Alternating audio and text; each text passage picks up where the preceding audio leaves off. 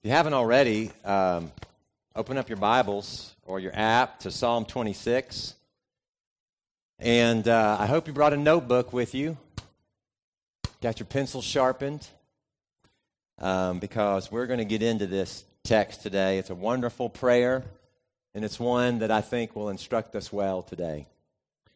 Uh, here at the outset, I want to recommend a book to you. It's titled Character Still Counts. Um, and it's by an author, pastor named James Merritt. It's a wonderful book. Um, and the tagline on the back of the book is really good. And this is kind of where we're going to begin. It says, Stop protecting your reputation, start building your character. That's a really good word to us. Stop protecting your reputation, start building your character. Do not concern yourself with your reputation. You cannot control what other people think of you. But you can work on your character. You can do things every single day that will strengthen your character. And in chapter one of his book, the author writes that if character were a deck of cards, then integrity would be the trump card. He says if you're building a house of character, the foundation would be integrity. Lastly, he says the fountainhead of the river of character is integrity because all other virtues flow from this one character trait. So I think you get the point the importance of integrity to our character. I want to share a story here at the outset. It's one that the author tells in this book. It's about a time that he was in Beijing and had the opportunity to see the Great Wall of China.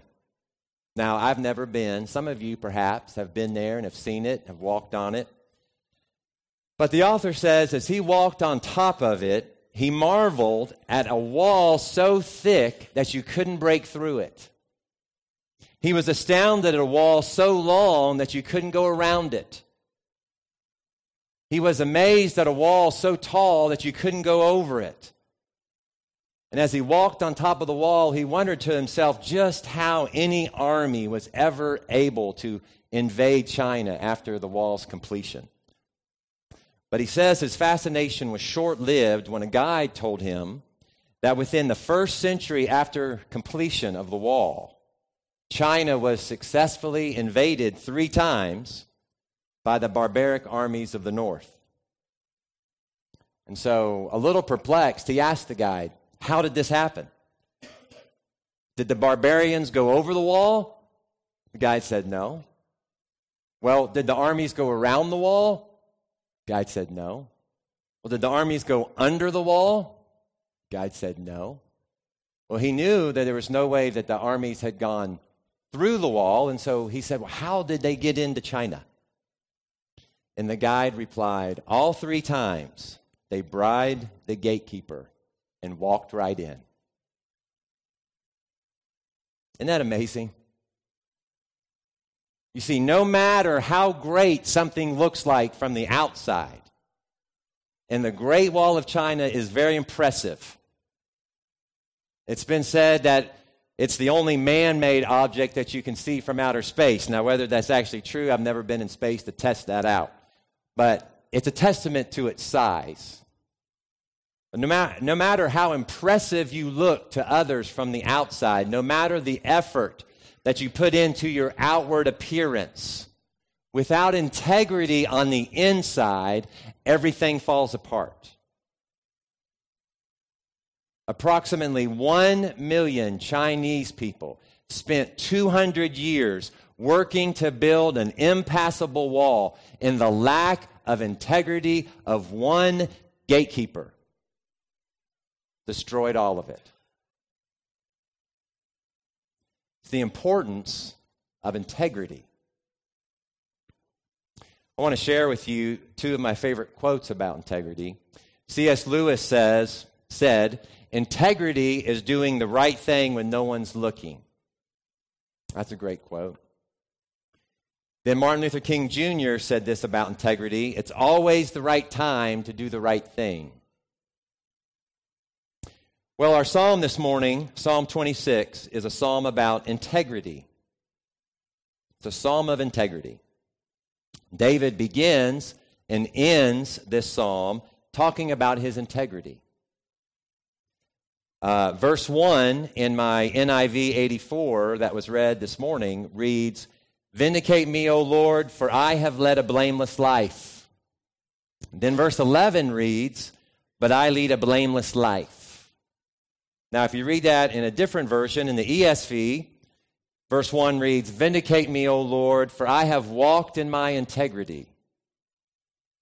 And then in verse 11, the ESV reads, But as for me, I shall walk in integrity. This is the same if you read out of the NLT. The NLT reads, Declare me innocent, O Lord, for I have acted with integrity. And then it ends up in verse 11, But I'm not like that. I live with integrity. So it's all about integrity. You know, the Hebrew word used uh, in both verse 1 and verse 11 is the Hebrew word tam, which literally means whole or complete. So when the Hebrew was translated into the Latin, the word chosen for translation is the Latin word integer, which means whole or complete. We're familiar with this word. In mathematics, an integer is a whole number. It's not a fraction, it's not a mixed number, it's not a decimal, it's a whole number. And integer is the root of the word integrity. It means to live a whole or complete life. I like to define integrity in this way as integrating God into your whole life. Integrating God into every aspect of your life. Don't compartmentalize God. Don't make God something you only do for one hour on a Sunday morning. Integrate, God into every aspect of your life, into your whole life, into your work, at home, in your marriage, at school, with your friends. Who you are at church on Sunday morning is the same person you are with your friends on Friday night. That's integrity. And that's what David is writing about in this psalm.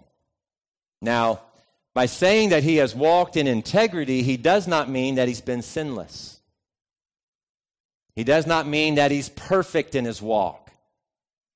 Now, I could see how someone might think that by the NIV's translation of a blameless life.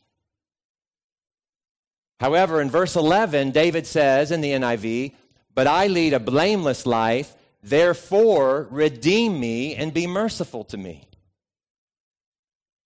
So, if at the end of the prayer he's pleading for God's mercy and his redemption, he's not saying that he's lived a perfect life.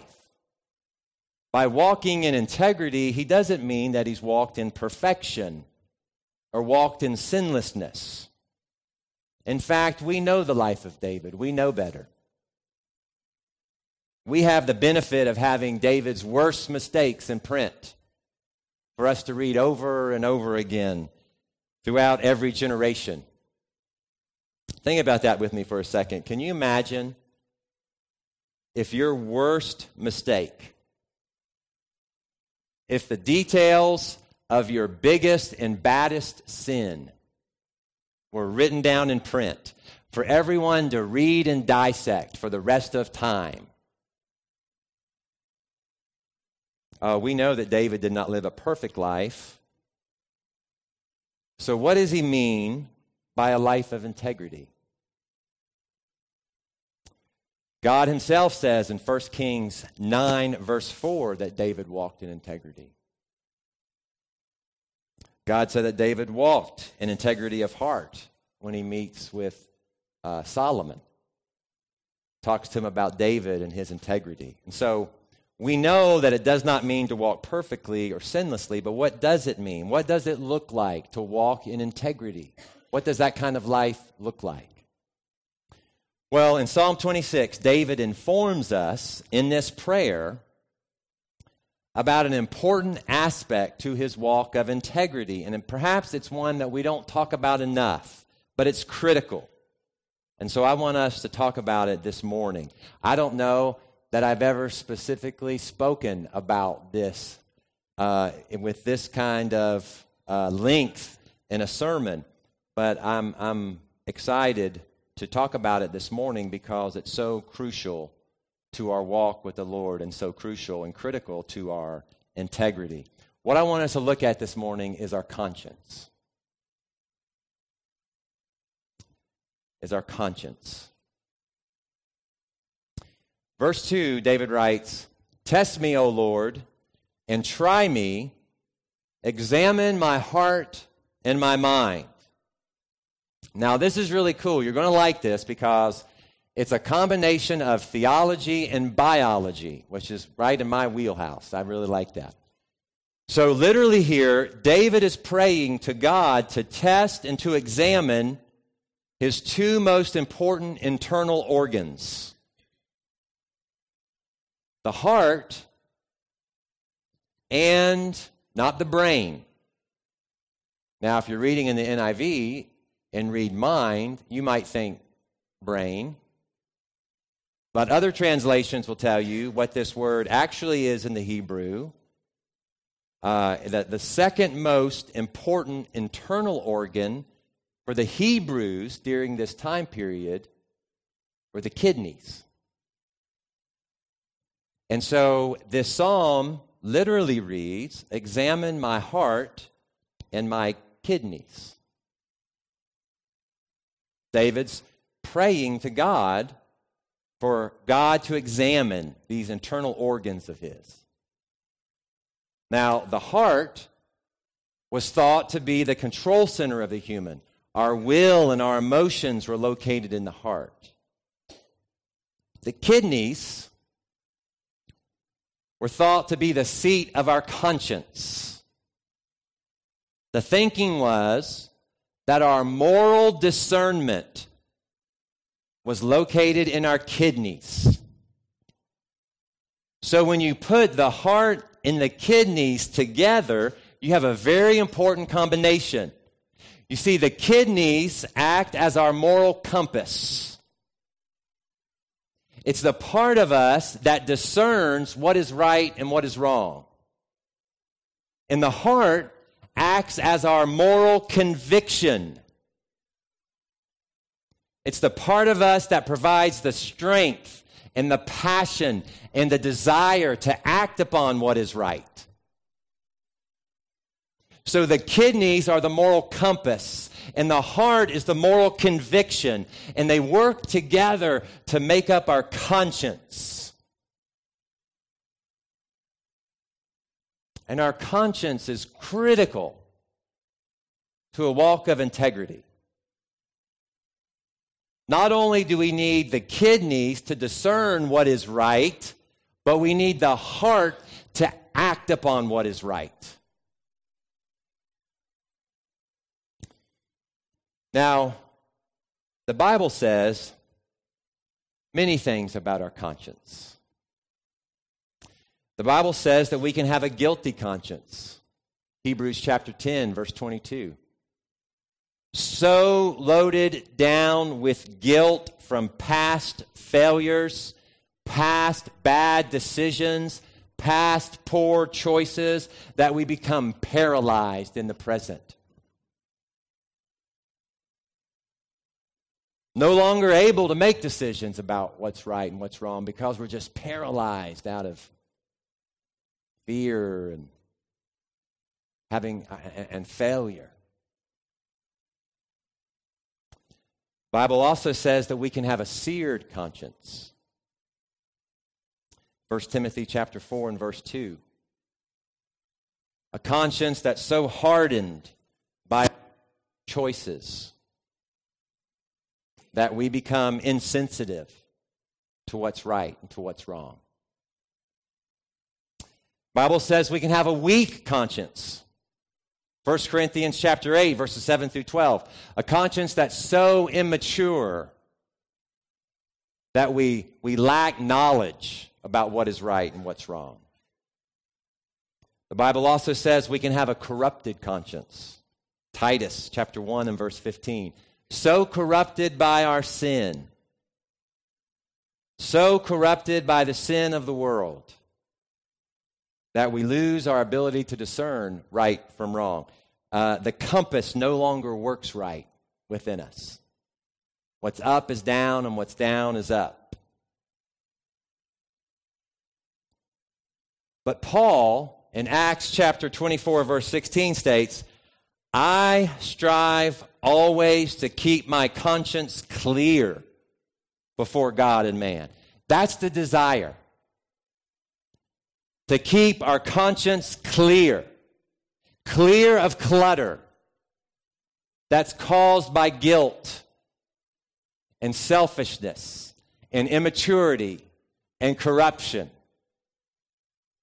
This is why David prays for God to examine his conscience, which is a word that literally means to burn metal by fire in order to make it pure. Burn away all the impurities away from my conscience. Burn away the guilt. Burn away the selfishness and the immaturity and the sin. David knows the importance of a clear conscience to his walking in integrity of heart.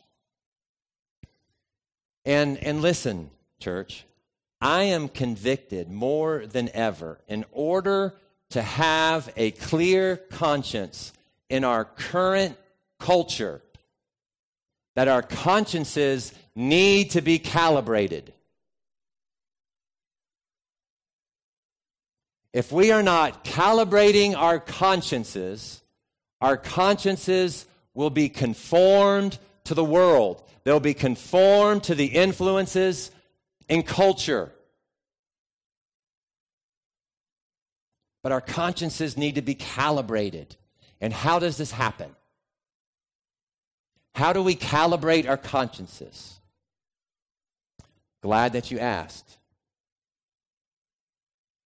I want to share two, two things this morning with you that begin with C's, two C's this morning. As we look to calibrate our conscience. First way to calibrate our conscience is through consistency. Consistency. Verse 1 reads, I have walked in integrity. That's past tense. In the past, David's saying, I've walked in integrity in the past.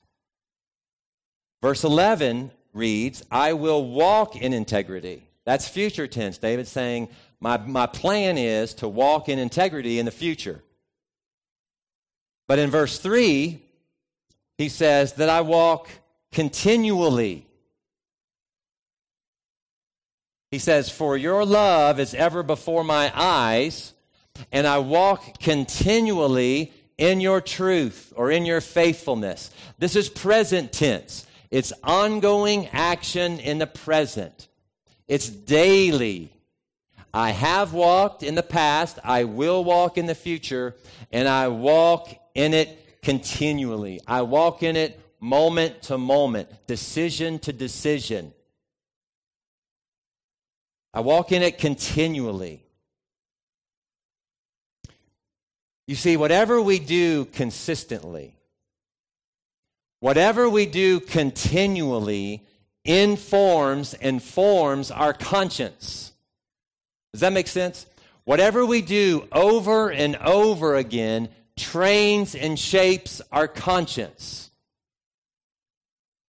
So, my question to us this morning is what are you consistently and continually doing?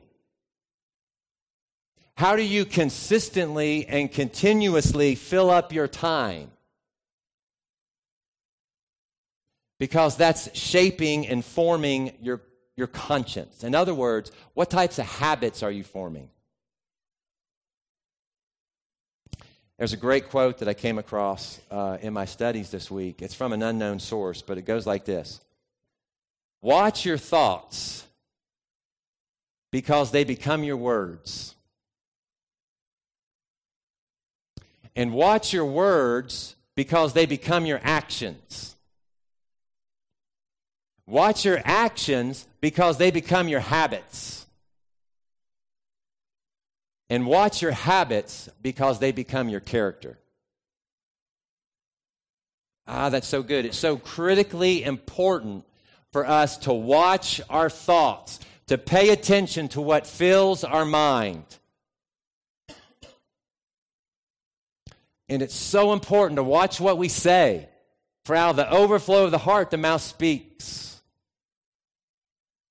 And it's really crucial to watch what we do because whatever we do consistently, whatever we do continually, our habits, they calibrate our conscience. So, what are your habits? Listen to what David said that he did continually. Verse 3 This was his habit.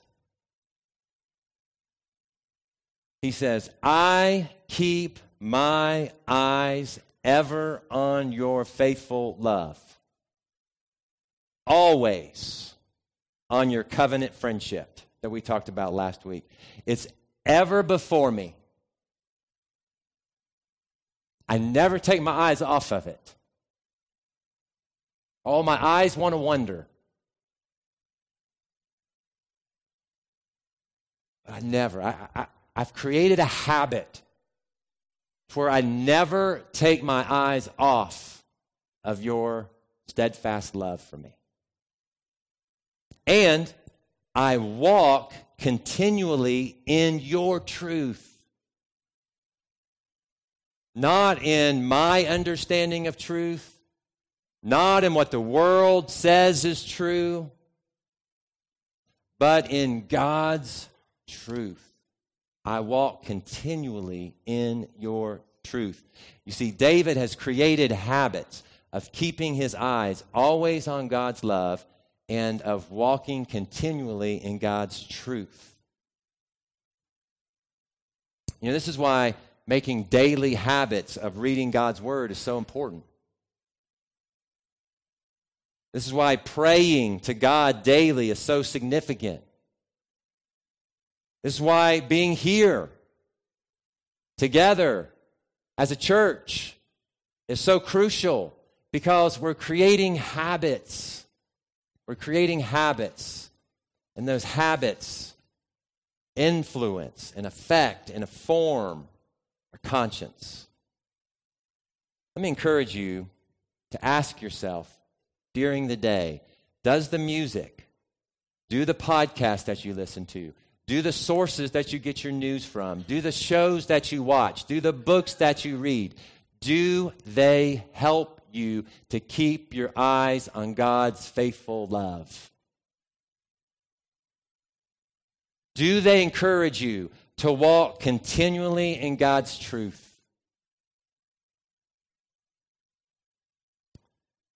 The first way, then, to calibrate our conscience is through consistency. Whatever we do, listen, whatever we do consistently will calibrate our conscience. It will inform and affect our conscience. And so be purposeful with that. Know that, and then be purposeful with it. And allow your conscience to be informed by God's word by God's people, by His Holy Spirit. The second way to calibrate our conscience is through company.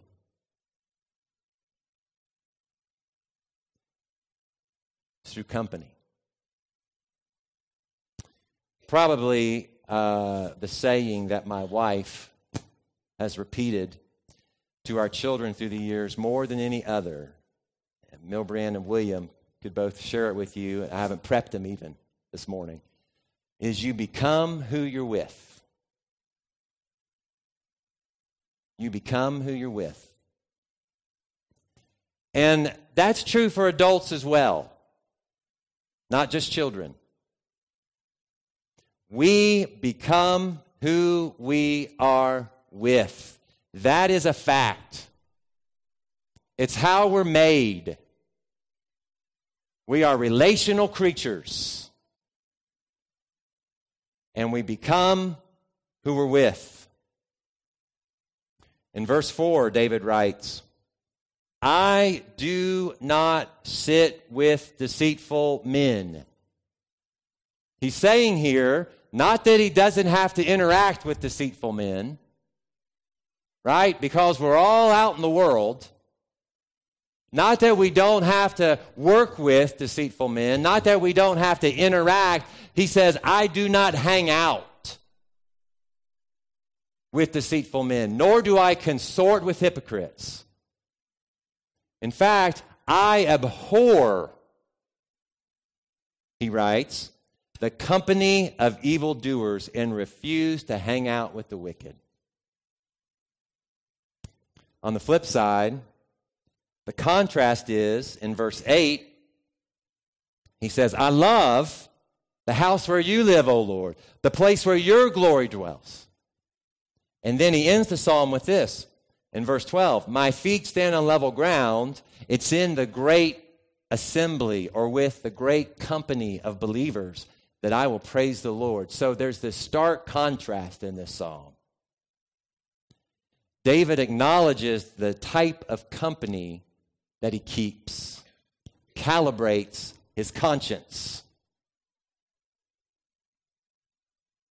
It affects his ability to walk in integrity. Paul would remind the church in 1 Corinthians chapter 15 that bad company corrupts good character. Now, I was talking to Jeremy this week, our youth minister, and he told me that Camden Alcorn spoke to our teens about this very thing this past Wednesday night. And it's a great message. And I, I, want you, I want you to notice something about this statement in 1 Corinthians 15 that perhaps you haven't before. This statement is a warning to you. It's a warning. It's not just like, it's not just a good proverb or something nice to put in a Hallmark card. It's a warning. It does not say that bad company corrupts those who already have bad character. It doesn't say that bad company, you know, that people with bad character like to get together with bad company. It doesn't say that. It says bad company corrupts good character. You see, we can have a clear conscience. We can have both a strong moral compass and strong moral conviction and be corrupted by bad company. It's a warning. And the other point to make about this statement is, is if this is true, then I think the flip side is also true, meaning if bad company corrupts good character, then good company develops good character. Are you following me? If bad company corrupts it, good company develops it. So, if you're wanting to grow in good character, then hang out with people who have good character. Second way to calibrate our conscience is through company. What does it look like to walk in integrity? Well, it's a broad topic. But in Psalm 26, in this prayer of integrity, David asks God to examine his conscience. and encourages us to think about how our consistency and our company affects our conscience. I want to conclude this morning with a story. Again, it's, uh, it's in this book by James Merritt, Character Still Counts. I love this, I love this story. Um, it's about a group of salesmen who uh, were leaving a Chicago convention, and they were, they were late in arriving to O'Hare International Airport, which, uh, for those of you that have been through O'Hare, it's difficult enough getting through O'Hare, but if you're late, that makes things extra hard. Um, and they were trying to get home, uh, and they were late, and so they were they were running through the terminal. They were hurrying through the terminal, terminal and they, as they were running, they heard over the loudspeaker their, their, the call, the last call for their flight. And so they picked up speed and they just are running. They're taking off through the airport and they're dodging this person and that person. And they're weaving in and out of the crowds and they're dragging their, their luggage behind them. And two of the men in this group of salesmen, they run into this table. And it was a table that was stacked with, with gift baskets of apples. And they overturned these baskets, but they all just kept on running because they had to make it to their gate. And they reached their gate just as it was closing. And they managed to board their plane and they sat down. Ah, they made it. Except for one man. One of those salesmen. He stopped. Let his buddies go on. He decided that he would catch a later flight. You see, his conscience was bothering him. And so he turned back around and he found, happened to be a young boy who was managing that apple stand. He was on his knees and he was in tears. He was, I turned 50 last uh, two weeks ago, and all of a sudden I'm emotional all the time. But this boy, this boy was trying to, this boy is trying to pick up these apples. They were scattered everywhere, and these gift baskets were all over the floor.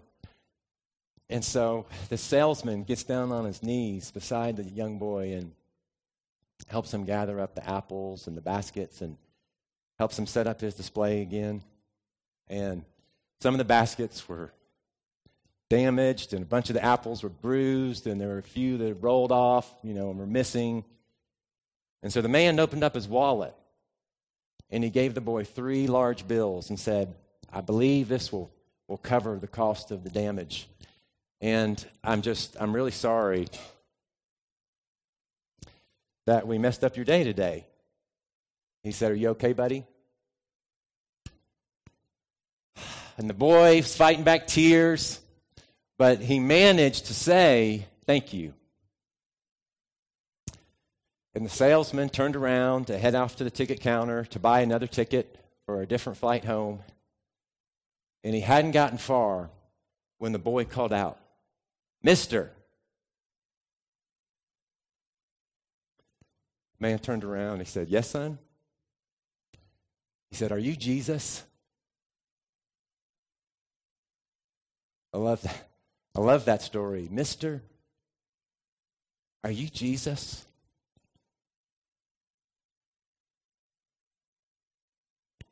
Well, reality is there's only one Jesus. There's only one who's led a blameless life. There's only one spotless Lamb of God. But the rest of us can become people of integrity by keeping our eyes ever on his steadfast love and by walking continually in His great truth. Let's pray together. Heavenly Father, thank you for this psalm, this psalm of integrity, this prayer of integrity. I pray, Lord, that you take these living words and plant them deep in our heart. And I pray this in Jesus' name. Amen. Let's stand together and sing this morning.